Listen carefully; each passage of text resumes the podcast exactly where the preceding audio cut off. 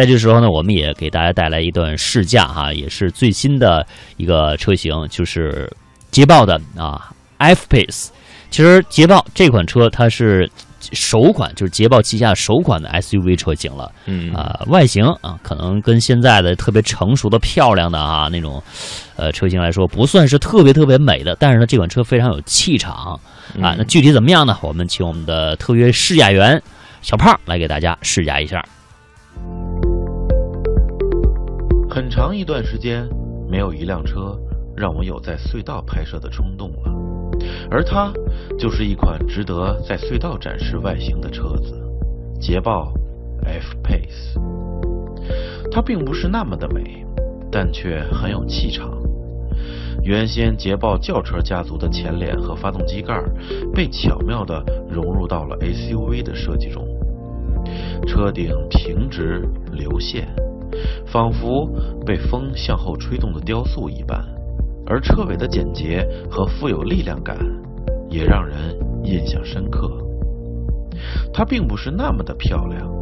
但却足够性感。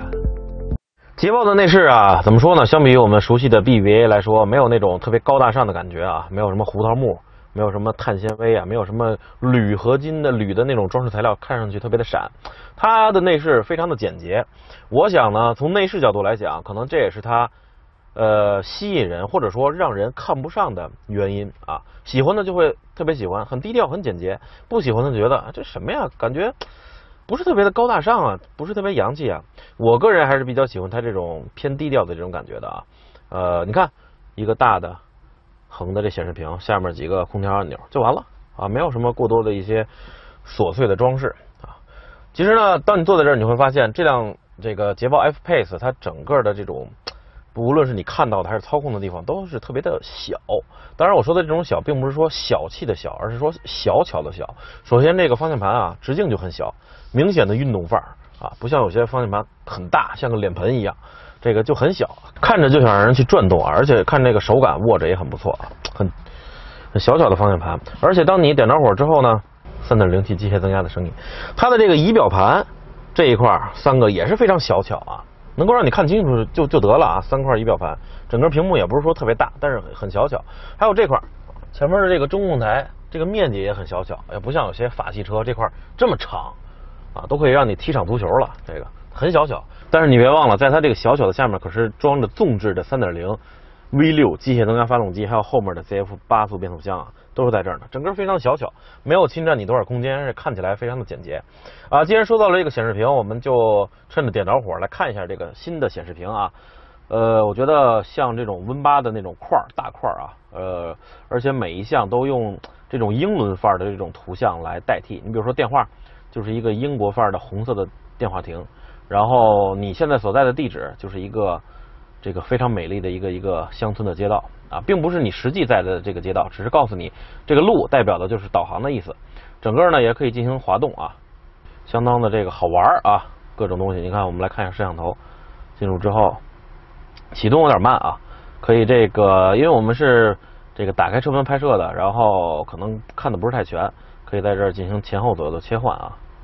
前后，然后你要看左右呢，就还得把后面关掉啊。前后非常清晰，但是左右的摄像头显得有点渣了就。好，我们继续回来。然后呢，既然是捷豹，用的肯定是英国的这个国宝级的 Meridian 音响啊。我们接下来就来听一听这个音响给我们带来有没有什么震撼的效果。反正我觉得刚才声音挺大了，动态的情况下它依然 hold 得住，而且这个声音下潜也比较的深。但是呢，我觉得声音有点发硬发干的感觉啊。其实刚才配着许巍这首歌，开着这辆车，如果在外这个旅行的话，将是多么惬意的一种感觉。来看看这辆 3.0T 的 S 版啊，都有什么配置呢？4个车窗一键升降，然后座椅的记忆，电动后备箱，车道保持，电动调整的这个方向盘啊，自动大灯，自动雨刷，多功能方向盘，然后定速巡航。在这个显示屏当中呢，集成了很多的功能啊，什么摄像头、座椅啊，这个基本上全有了，我也不用再赘述了。在这儿呢，是它的这个发动机自动启停以及4种驾驶模式的调节啊，竞赛、标准、Eco 还有雪地啊，还有这个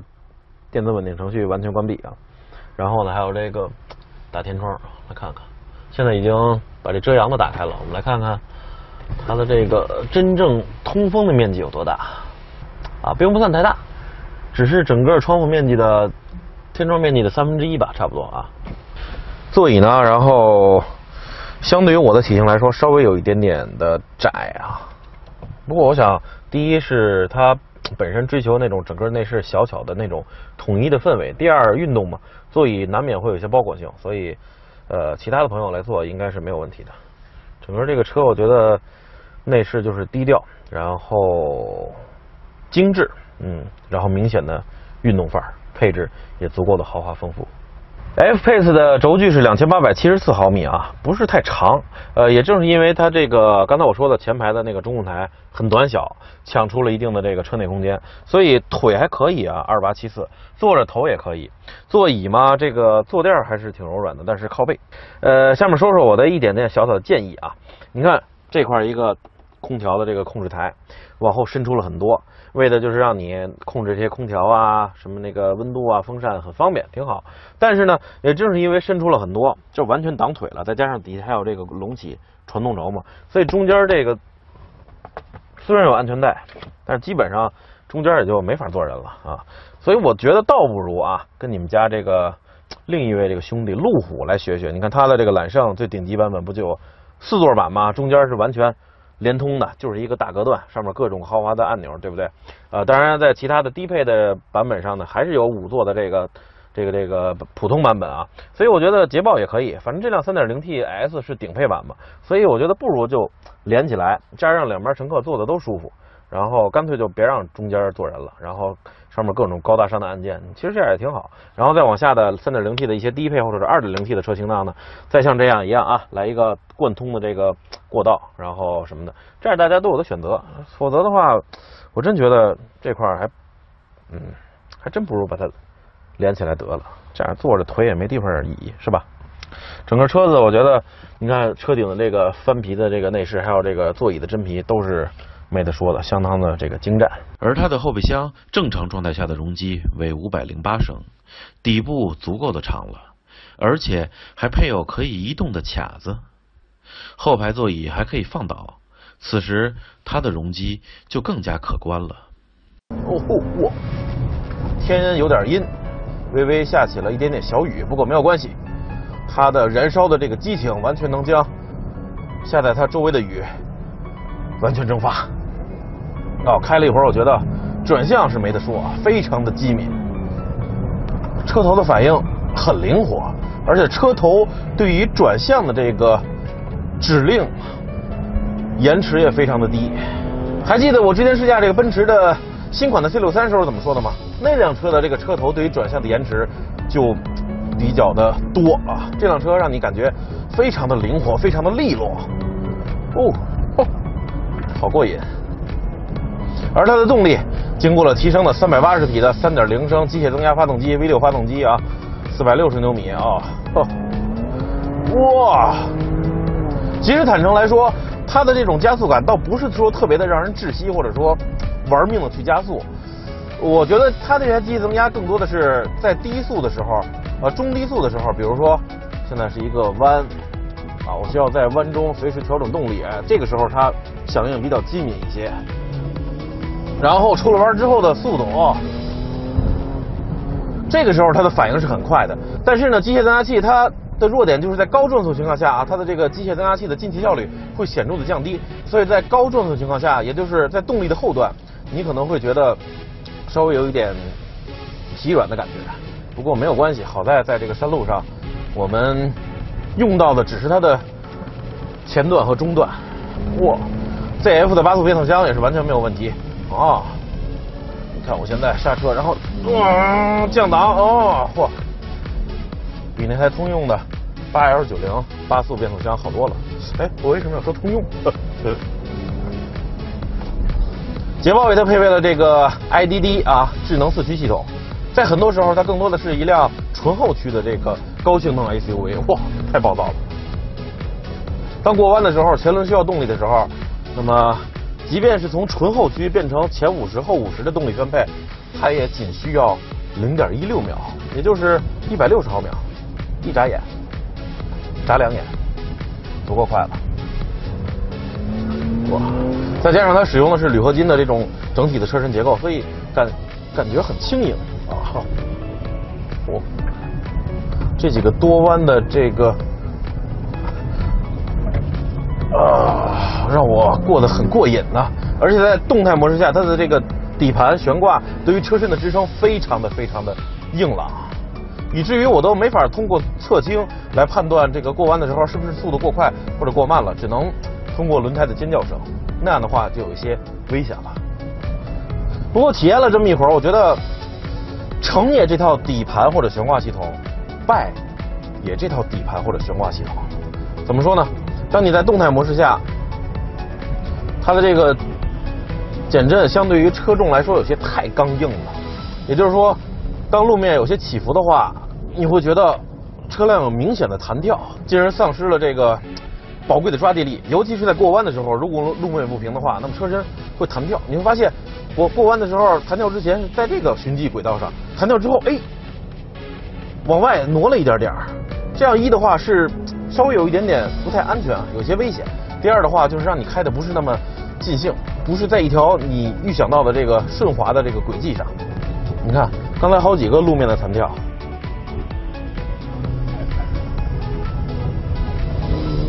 车身真的是有比较明显的弹跳啊。这个对于抓地力确实有瞬间的丧失。还有一点就是它的制动，对于这样一辆暴躁的豹子来说，那么冲，跑起来那么快，它的制动我觉得不是太给人充足的信心啊。基本上前2/3你看都显得比较绵软，你一定要再往最后踩，车子才会嘎一下子停住。但是这种感觉让人觉得不是那么的放心，所以这就是这台豹子综合的山路或者说弯路开起来的综合的感受。它的转向，它的动力，它的初中段的动力，它的变速箱都是毫无疑问的，四驱系统的转换也足够的迅速快捷。主要就是主动控制的这套悬架，在动态模式下显得有些太刚硬了，相对于它1600多公斤的这个自重来说，有些太刚硬了。而当你调整到标准模式下，它的侧向支撑又显得不太足，所以还有它的制动，所以这就是一个。这台豹子是一个在山路上优点和不足非常鲜明的一个矛盾体。从山上下来，天又放晴了，我们现在可以看看它在日上开的时候究竟是一种什么表现，舒不舒服，省不省心。刚才说了，它有4种驾驶模式啊，这个竞技或者说动态。然后标准，然后 Eco， 然后雪地。除了雪地之外呢，我觉得 Eco 我也没有必要去体验了，因为不管什么车型，哪怕是法拉利、兰博基尼，天下的 Eco 一家亲。你懒，我比你还慵懒；你慢，我比你还慢；你迟钝，我比你还迟钝。反正就是这种方法来节省燃油呗 ，Eco 吧，无所不用其极。现在呢是在它的这个标准模式状态下，我觉得即便是在这种状态下，它的这个油门踏板也没说灵敏到哪儿去，还是有那么一点点的这个小迟缓，但是要比 Eco 好多了。一般的日常家用呢，我们放在这个档位就完全足够了，因为日常开的话，我们不需要多么机敏的那种油门响应啊，或者说变速箱的降档。那样的话，一是就像我在山路说的那样，那种迷人的顿挫，这样公路上开不舒服。第二呢，会有危险啊，尤其是车流量比较大的时候，你这么猛然的往前窜，或者说怎么样，会容易发生危险。所以在标准模式下，即便它有一定的迟滞，我觉得是可以接受的。而且在标准模式下，你听见没有？稍微给一点油门，它的这个排气的声音，不能说响彻云霄吧，但是起码还是在车内绕梁3日啊。这个时候它的变速箱的反应，我们看一下啊，当你踩在这个过程当中啊，一开始它只是不降档，想通过发动机的扭矩慢慢去加速。当它发现这个加速力度不够的时候，哎，这个时候就会降一档啊。整体表现变速箱还是挺聪明的，而且这两个过程的连接以及每一个过程都是非常的迅速，连接也是悄无声息的。所以开了一会儿，我觉得至少从这方面来讲，它的动力总成的匹配来讲，我觉得还是挺舒服的。另外再说说它的悬挂啊，我刚才说在山路上弄到标准模式会对弹跳的路面有更好的包容性，这就从侧面说明它在标准模式下主动悬挂会更加的柔和柔韧一些，不是那么的坚硬。所以这个时候对路面上的一些细小的反馈啊是比较清晰，但是并没有那么扰人。我觉得像把一些个啊连续的小的颠簸集中起来打包，变成一个大的那个柔和的曲线，有点像数学里的傅立叶变换，是吧？啊，小的那些嘚嘚，然后给它弄成一个大的函数那种感觉。所以无论是发动机、变速箱还是底盘悬挂，在标准模式下，我觉得日常开的话，这辆车给我的感觉确实还是挺舒服的，没有说多么的偏向运动，多么的激进，丧失了一定的舒适感。就是这个发动机的排气声音啊，即便现在是你时速100巡航的时候，发动机1700转左右，这个低沉的声音一直会伴随着你。然后除此之外，胎噪可以，风噪稍微有一点点。不过所有这些呢，你都可以下载好了没有音损的这个音源，然后用它的 Meridian 音响把所有的这一切完全淹没。声音确实很大，但是似乎好像让你感觉加速起来很爽很痛快，或者说让别人听起来这个车的声音好像很痛快很快一样。但实际上我觉得它的推背感不是特别的蛮横，加速感觉也不是特别的强烈，但是呢不知不觉当中低头一看，哇，已经挺快了。所以这辆车在速度上的表现更多的是听力大于你实际的感官的感受。